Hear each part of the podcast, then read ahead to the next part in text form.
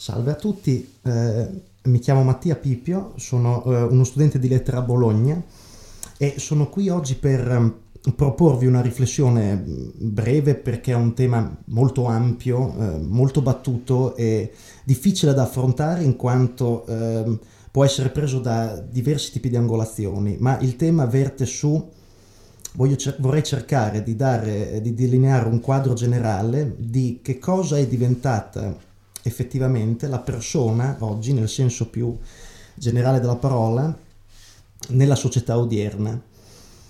E eh, a questo proposito partirei con una citazione presa dalla politica di Aristotele, molto conosciuta, la quale eh, afferma, Aristotele scrive, la comunità viene prima di ogni cosa, prima dei singoli, prima delle famiglie e l'uomo è per natura un animale comunitario, un animale politico.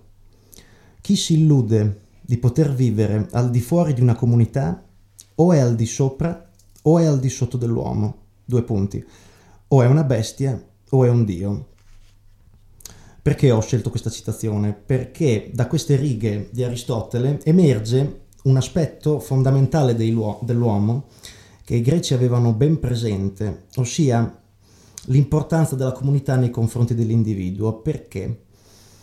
Ma per un motivo ben preciso. Eh, spesso oggi quando si sente parlare di identità, eh, la si sente nominare questa figura come se eh, fosse un qualcosa di pienamente in possesso della persona di interesse e soprattutto un qualcosa di sganciato effettivamente dalla, dal, dal suo, dai suoi legami che può intrattenere con le vite degli altri, cioè con le persone che ci circondano. Voglio dire semplicemente che spesso si tende a pensare all'identità come un qualcosa addirittura di intercambiabile, quindi un qualcosa che è appannaggio diretto dell'individuo.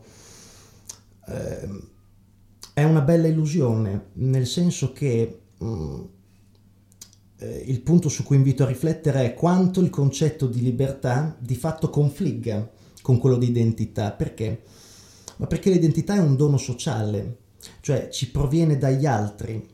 Noi nasciamo e fin da quando siamo, mm, veniamo alla luce siamo immediatamente appesi all'altro. Le figure più vicine, le prime, mm, le più condizionanti e decisive sono mm, quelle genitoriali, ma anche gli altri svolgono un ruolo cogentissimo in questo senso. Basti pensare per esempio a un a un bambino qualsiasi, se fin da piccolo mh, mm, gli viene ripetuto e dai genitori e dalla maestra e dagli amici e dalle altre figure che partecipano della sua vita, che, ehm, che è bravo, che è intelligente, che è sveglio, eccetera, è chiaro che lo stampo della sua identità sarà positivo. Eh, se i commenti sono al contrario eh, delle denigrazioni o cose del genere, cose brutte, insomma, mm, chiaro che avverrà l'opposto. La stessa dinamica vale per gli adulti, cioè se sul lavoro si ricevono delle gratificazioni, allora il rango della propria identità sale, conosce una crescita. Se invece eh, viene fatto del mobbing o se si cade in discredito, è chiaro che avviene l'opposto, no? Quindi l'identità, le, le, le, l'identità è un'eredità che proviene dall'altro, è, è il frutto di un riconoscimento e quindi si basa su un'agnizione nelle popolazioni antiche, quando per esempio un individuo veniva espulso dalla comunità, di solito in seguito a un grosso crimine, la cui pena prevista era appunto l'esilio, spesso capitava che eh, qualora fosse stata posta previamente una scadenza al suo esilio, e qualo- eh, nel momento in cui arrivava l'ora eh, in cui poteva fare ritorno, spesso tale individuo non tornava più a casa, si era lasciato morire da qualche parte o comunque aveva fatto una brutta fine altrove. Perché? Perché aveva perso se stesso, non aveva più chi gli ribadisse quotidianamente chi fosse, il suo ruolo, mm, la sua figura con tutte le sue sfumature. Questo lo possono fare solo gli altri. Ci troviamo in un, in un contesto sociale che è molto diverso da quello degli antichi ovvero eh, la nostra è una società in cui è chiaro a tutti come prevalga eh, una individualità pressoché assoluta o comunque portata all'estremo, stressata all'estremo. E, ehm, e, e dato che appunto la, la, la, parola chiave della tematica che vado proponendo vi è persona, mi volevo soffermare su eh, l'etimologia, cioè la provenienza della parola persona. Ho sempre privilegiato una, un atteggiamento eh, genealogico, cioè che piuttosto che chiedersi che cosa sia una cosa, che è una domanda mh, mm, certo diretta ma che può essere fuorviante perché non ha dei eh, non ha dei grandi punti di partenza. Il chiedersi da dove invece costringe a risalire alle origini e dato che nelle, nell'origine è sempre contenuto il destino di una cosa, allora magari può, essere, può risultare un approccio più efficace per capire da dove, quale sia la storia di una determinata parola in questo caso. Ora, persona ha tre etimologie. La prima è latina, e la vede, vede la, la, parola persona derivare da mm, eh, significare anzi maschera. La persona era la maschera teatrale, quella che gli attori si mettevano eh, durante la recita, attori con un ruolo. Ruolo viene da, da rotulum, il rotulum era appunto la, la perché, il copione di allora. Eh, e non è cambiato molto come scenario, nel senso che tutti noi oggi siamo attori sociali con un, um, un copione ben preciso a seconda del nostro luogo di impiego.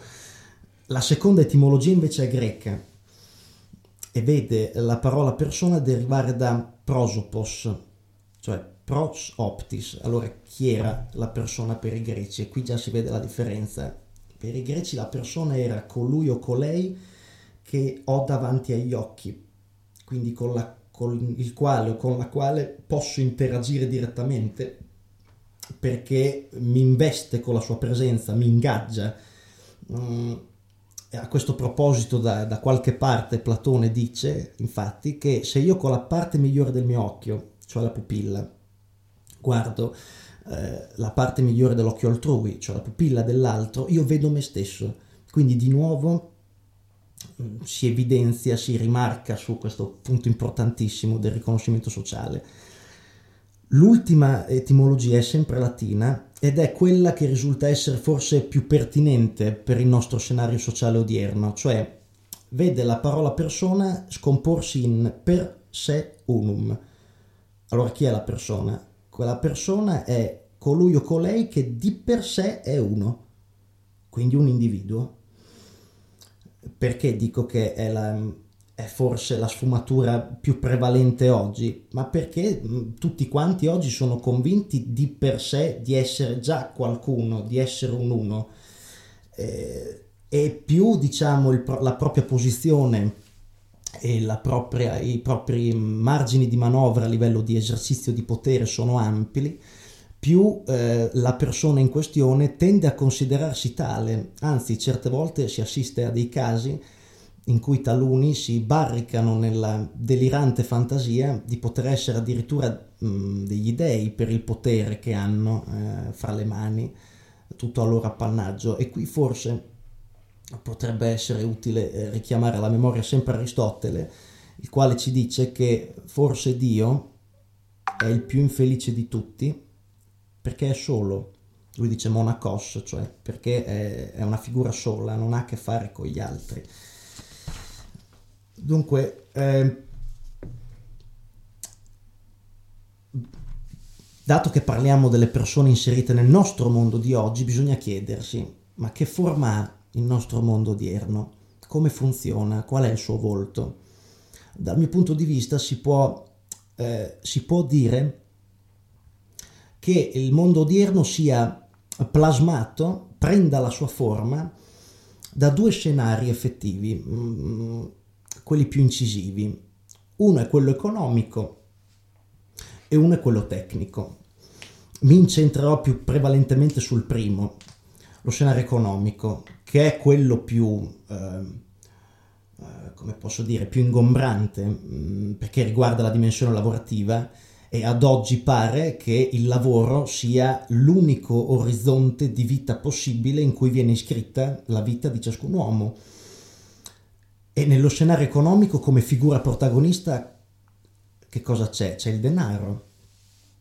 Dunque cos'è il denaro oggi? Perché il denaro non c'è mica solo da oggi, però oggi ha assunto una funzione particolarmente nuova, rilevante e schiacciante per certi versi. Perché? Perché il denaro sembra essere il generatore simbolico di qualsivoglia valore.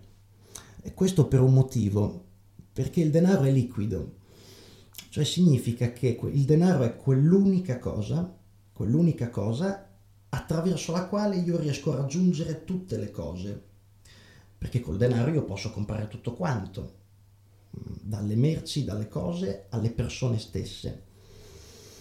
E, ehm, e il denaro svolge un ruolo protagonista all'interno eh, dello scenario del capitalismo,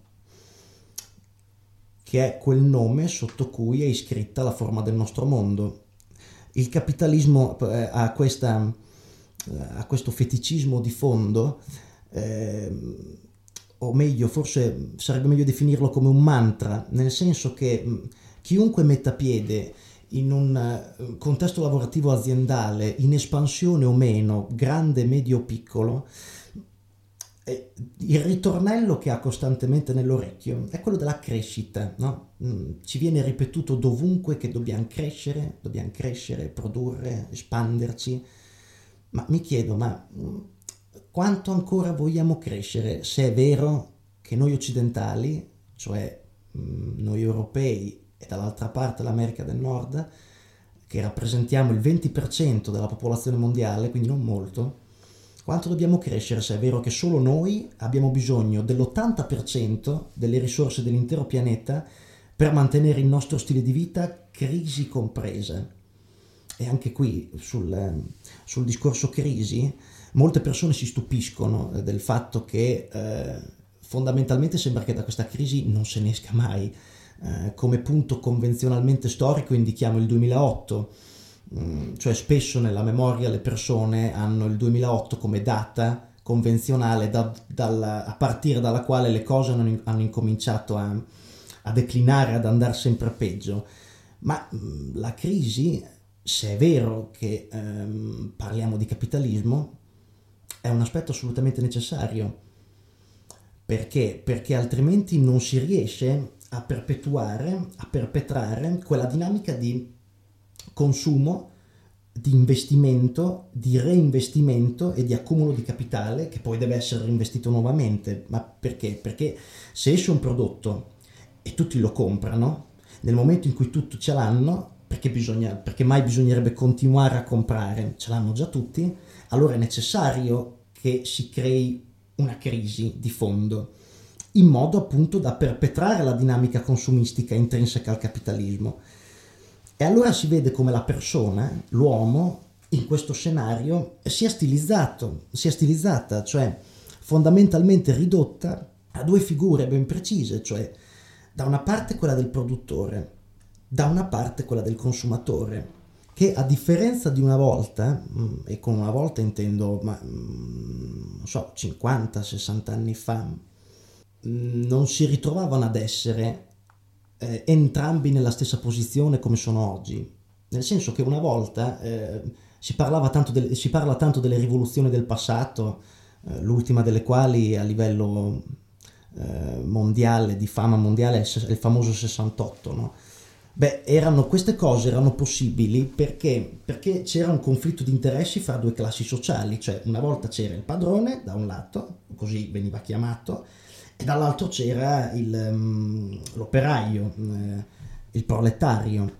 Beh, eh, oggi perché non si, non si, ripresenta più con le stesse dinamiche di una volta ehm, un contesto rivoluzionario di protesta simile a quelli già visti nella storia del passato, ma perché oggi sia il consumatore che il produttore hanno come controparte il mercato e il mercato eh, non ha nome, non ha un volto, non ha un'identità, è nessuno. Quindi con chi, la, con chi se la possono prendere? Non si può più presentare una dinamica di questo genere per queste ragioni. E, ehm, dunque, produttore e consumatore. Ma ecco, ehm, il consumatore è inserito anche in una realtà ben precisa, eh, una realtà che è popolata fondamentalmente da quelli che Marcuse chiamava bisogni falsi. Effettivamente se, se, se si prova a riflettere un attimo su quante delle cose che facciamo, che compriamo soprattutto, se ci, se ci, si chiede quante di queste siano veramente necessarie, eh, con un po' di buonsenso, con un po' di senso critico, ci si accorge, cre- io credo, facilmente di quanto in realtà i tre quarti di queste cose siano assolutamente superflue. E, mm, per dirvela direttamente con le parole del filosofo che ho mm, tirato in ballo, eh, Marcuse a proposito del, dei falsi bisogni dice, dice è possibile distinguere tra bisogni veri e bisogni falsi. I bisogni falsi eh, sono quelli che vengono sovrimposti all'individuo da parte di interessi sociali particolari, cui preme la sua repressione. Sono i bisogni che perpetuano la fatica, l'aggressività, la miseria e l'ingiustizia. Può essere che l'individuo trovi estremo piacere nel soddisfarli, ma questo piacere non è una condizione che debba essere conservata o protetta se serve ad arrestare lo sviluppo della capacità di riconoscere la malattia dell'insieme, lui la chiama malattia dell'insieme, e prosegue dicendo il risultato è un'euforia collettiva nel mezzo dell'infelicità. I soli bisogni che hanno un diritto illimitato ad essere soddisfatti sono quelli vitali e li elenca. Sono tre, il cibo, il vestire e un'abitazione adeguata pare quasi paradossale pensare che questi, che vengono giustamente definiti bisogni primari, siano quelli per cui bisogna scapicollarsi di più. Pensiamo a una casa oggi. Cosa significa comprare per un giovane oggi una casa?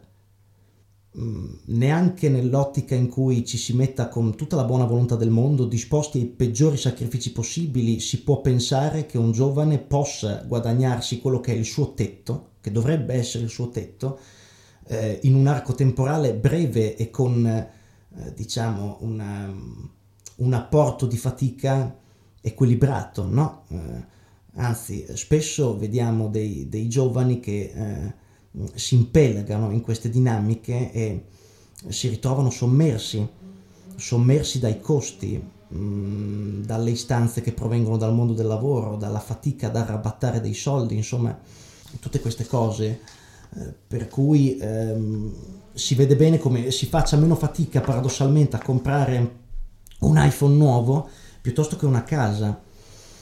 E ehm, all'interno di questo contesto ci sono due figure mh, mm, due potenti macchine che eh, danno la spinta necessaria a questo circolo vizioso di consumo, di produzione e quindi di conseguenziale stilizzazione della persona.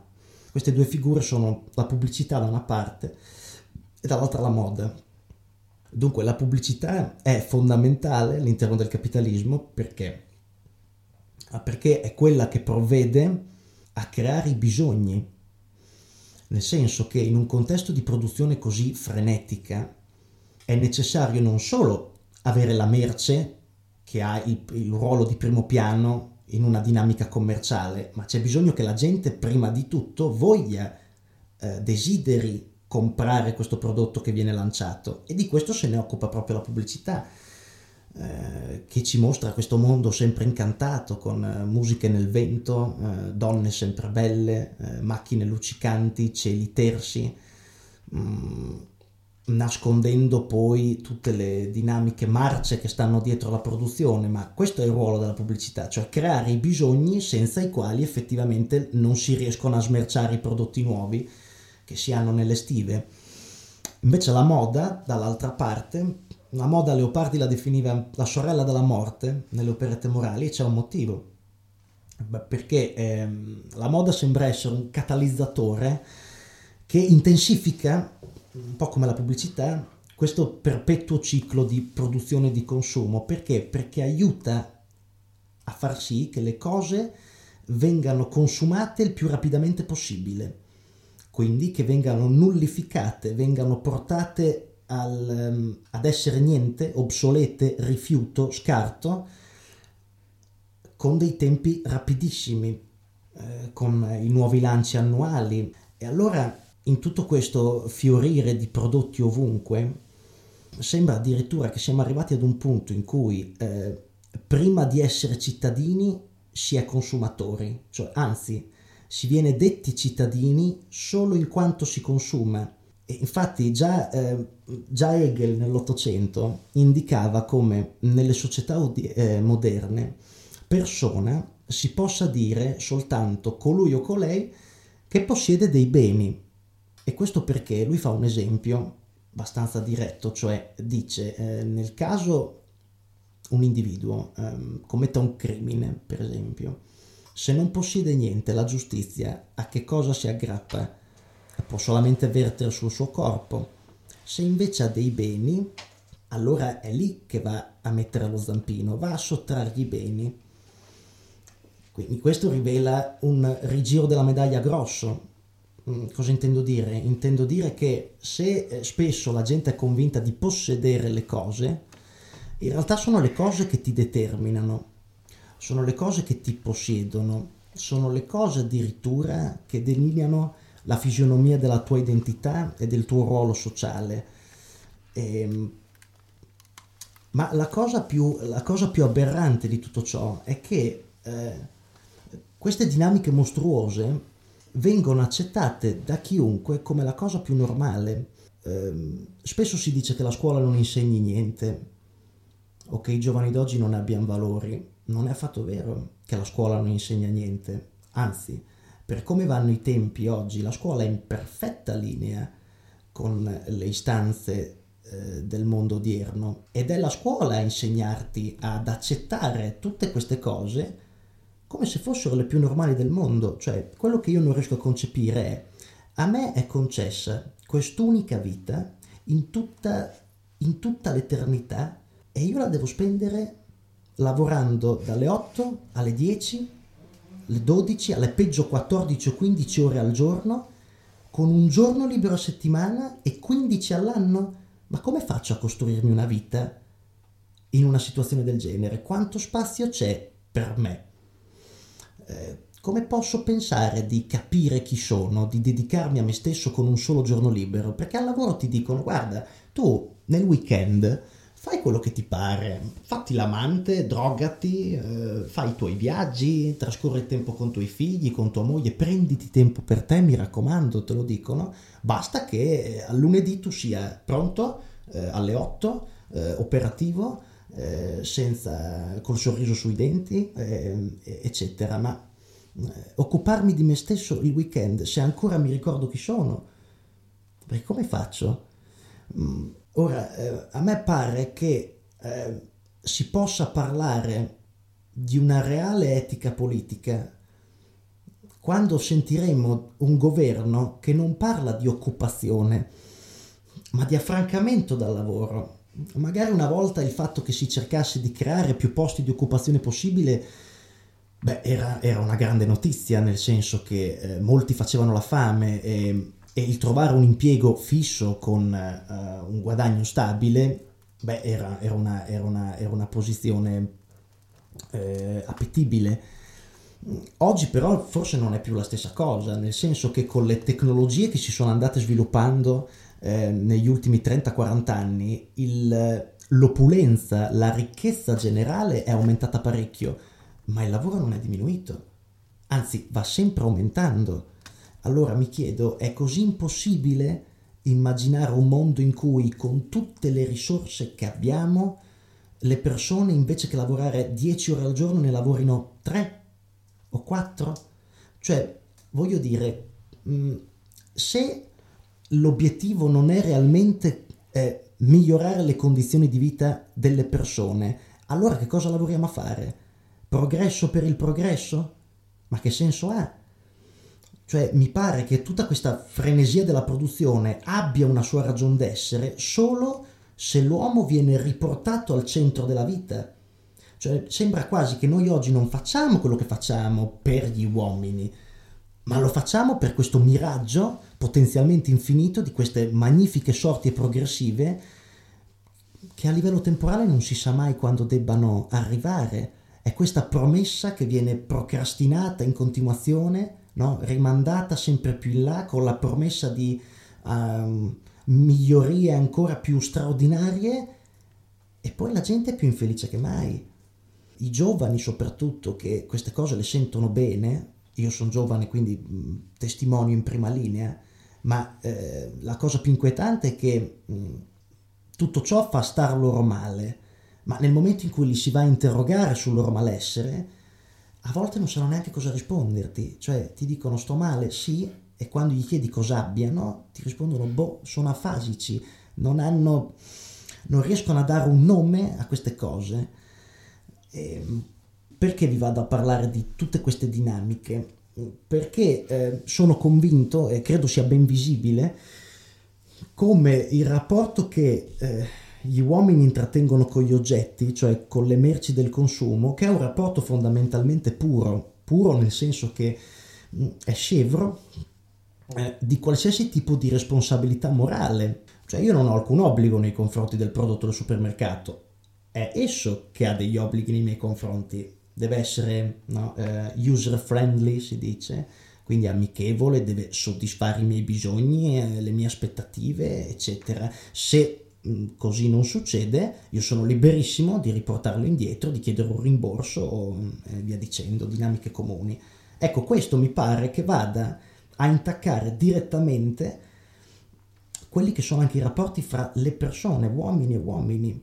Non so, ehm, se penso a un social network, Mm, ci sono de, ho visto dei miei, eh, dei miei conoscenti che usavano un'applicazione chiamata Tinder. Ecco, su Tinder cosa c'è? Tu hai un profilo, no? Ma come in tutti i social network. E il profilo cos'è? È una tua piccola descrizione mm, dove, non so, eh, viene detto quali sono i tuoi gusti, eh, no? il, il colore degli occhi, il colore dei capelli, con foto annessa.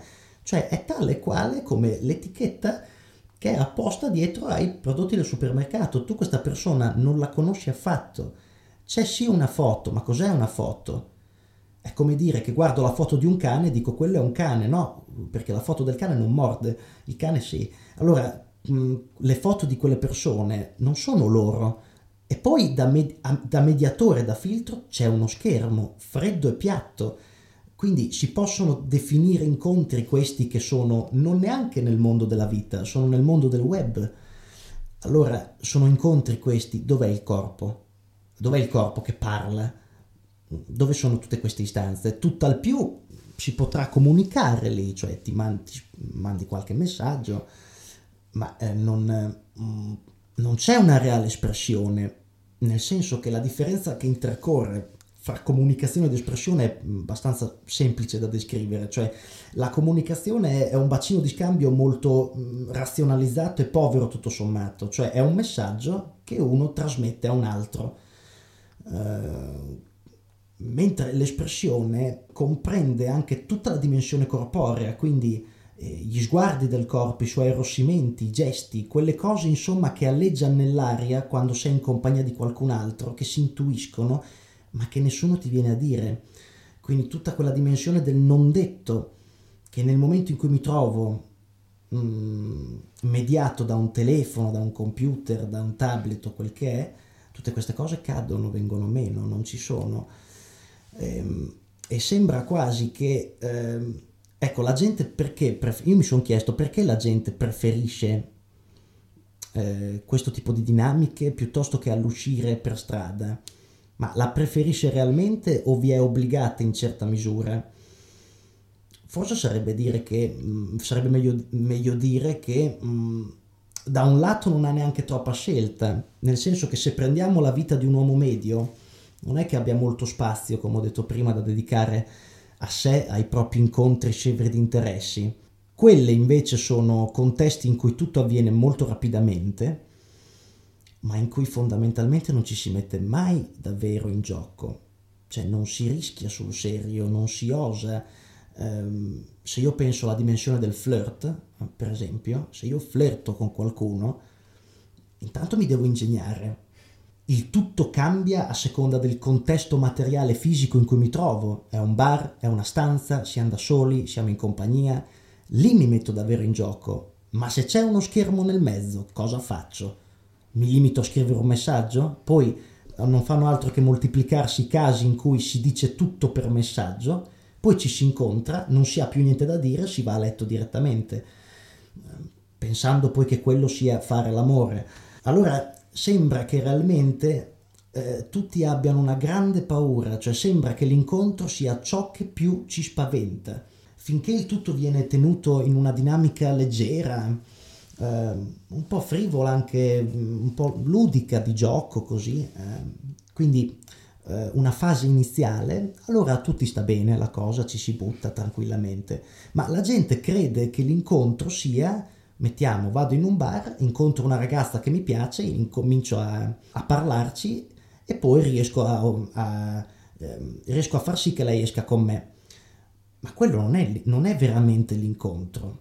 Quelle sono le fasi iniziali, cioè l'incontro è un lento schiudersi, ha bisogno dei propri tempi e anzi i momenti dell'incontro sono quelli forse un po' più duri in cui ci si scontra con una durezza da parte dell'altro perché poi incominciano a venire fuori caratteri incominciano a venire fuori eh, quelle che sono realmente le persone e che a primo acchito non puoi intuire perché tutti abbiamo una storia pregressa nascosta dietro le nostre spalle che, che è tutta raggurmata nell'ombra che proiettiamo a terra. E, ehm, e, e, di quelle cose le persone nuove che, incon- che conosciamo non, non, ne sono a conoscenza, non lo sanno. Quando vengono fuori, allora ecco che ci si ritira.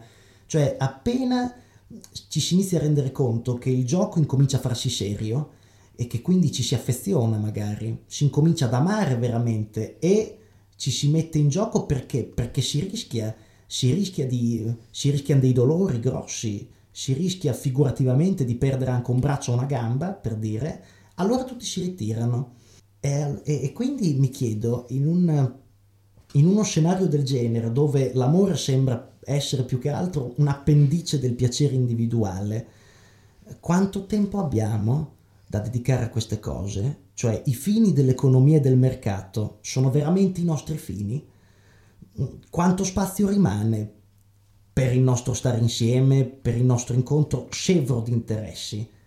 Se poi mi guardo attorno, eh, non è che eh, non voglio fare di tutta l'erba un fascio, cioè voglio dire che la situazione è abbastanza precaria e preoccupante, ma non, non, voglio dire con questo che non ci siano persone, ragazzi, che ci provano ancora, certo che ci si prova, perché pare essere la cosa più importante, nel senso che la vita senza un po' d'amore non si regge in piedi.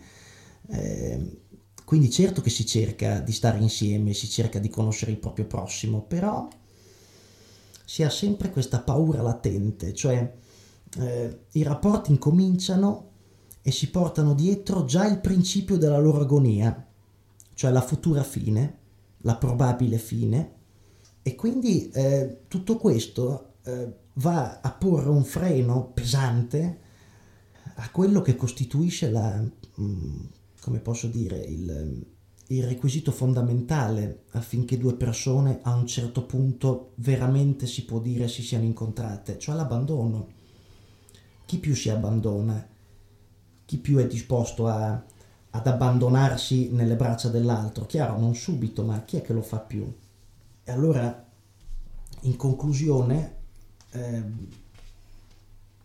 volevo proporre quella che, per, per la mia esperienza personale, per ehm, eh, per quello che credo, penso che, sia, che si possa definire l'incontro, ovvero eh, l'incontro credo sia la possibilità di far entrare e di entrare in un altro nella propria vita, cioè è la preziosa occasione di accedere proprio attraverso l'altro a una parte di noi prima sconosciuta, poco frequentata o addirittura evitata. Quindi incontrare significa prendere coscienza e arricchirsi nel dare e nel ricevere, cosa che però può realizzarsi solo se prima si sono aperte le porte del nostro cuore. Allora, solo allora si può dare nel senso pieno, più pieno della parola. Dare che è un atto sempre gratuito, disinteressato, nell'intima consapevolezza che essa sia la più grande, alta e nobile azione che nel suo seno porta sempre un dono inestimabile, quella della felicità, quella dell'altro la propria, perché quando c'è amicizia, quando c'è amore, quando insomma ci si incontra veramente, si crea come un filo rosso invisibile che ci lega e che è tanto resistente da far fronte a qualsiasi distanza. Ed è, come, è un po' come se le anime delle due persone fossero sempre unite in un caldo abbraccio. Quindi forse è l'unica cosa in grado di infonderci quella forza peculiare che ci permette di poter vivere meglio i nostri giorni così incerti, che anche una goccia o una folata può stravolgere. È questa la potenza dell'amore, cioè la più alta e profonda esperienza esperibile, senza la quale la vita non varrebbe, credo, la pena di essere vissuta.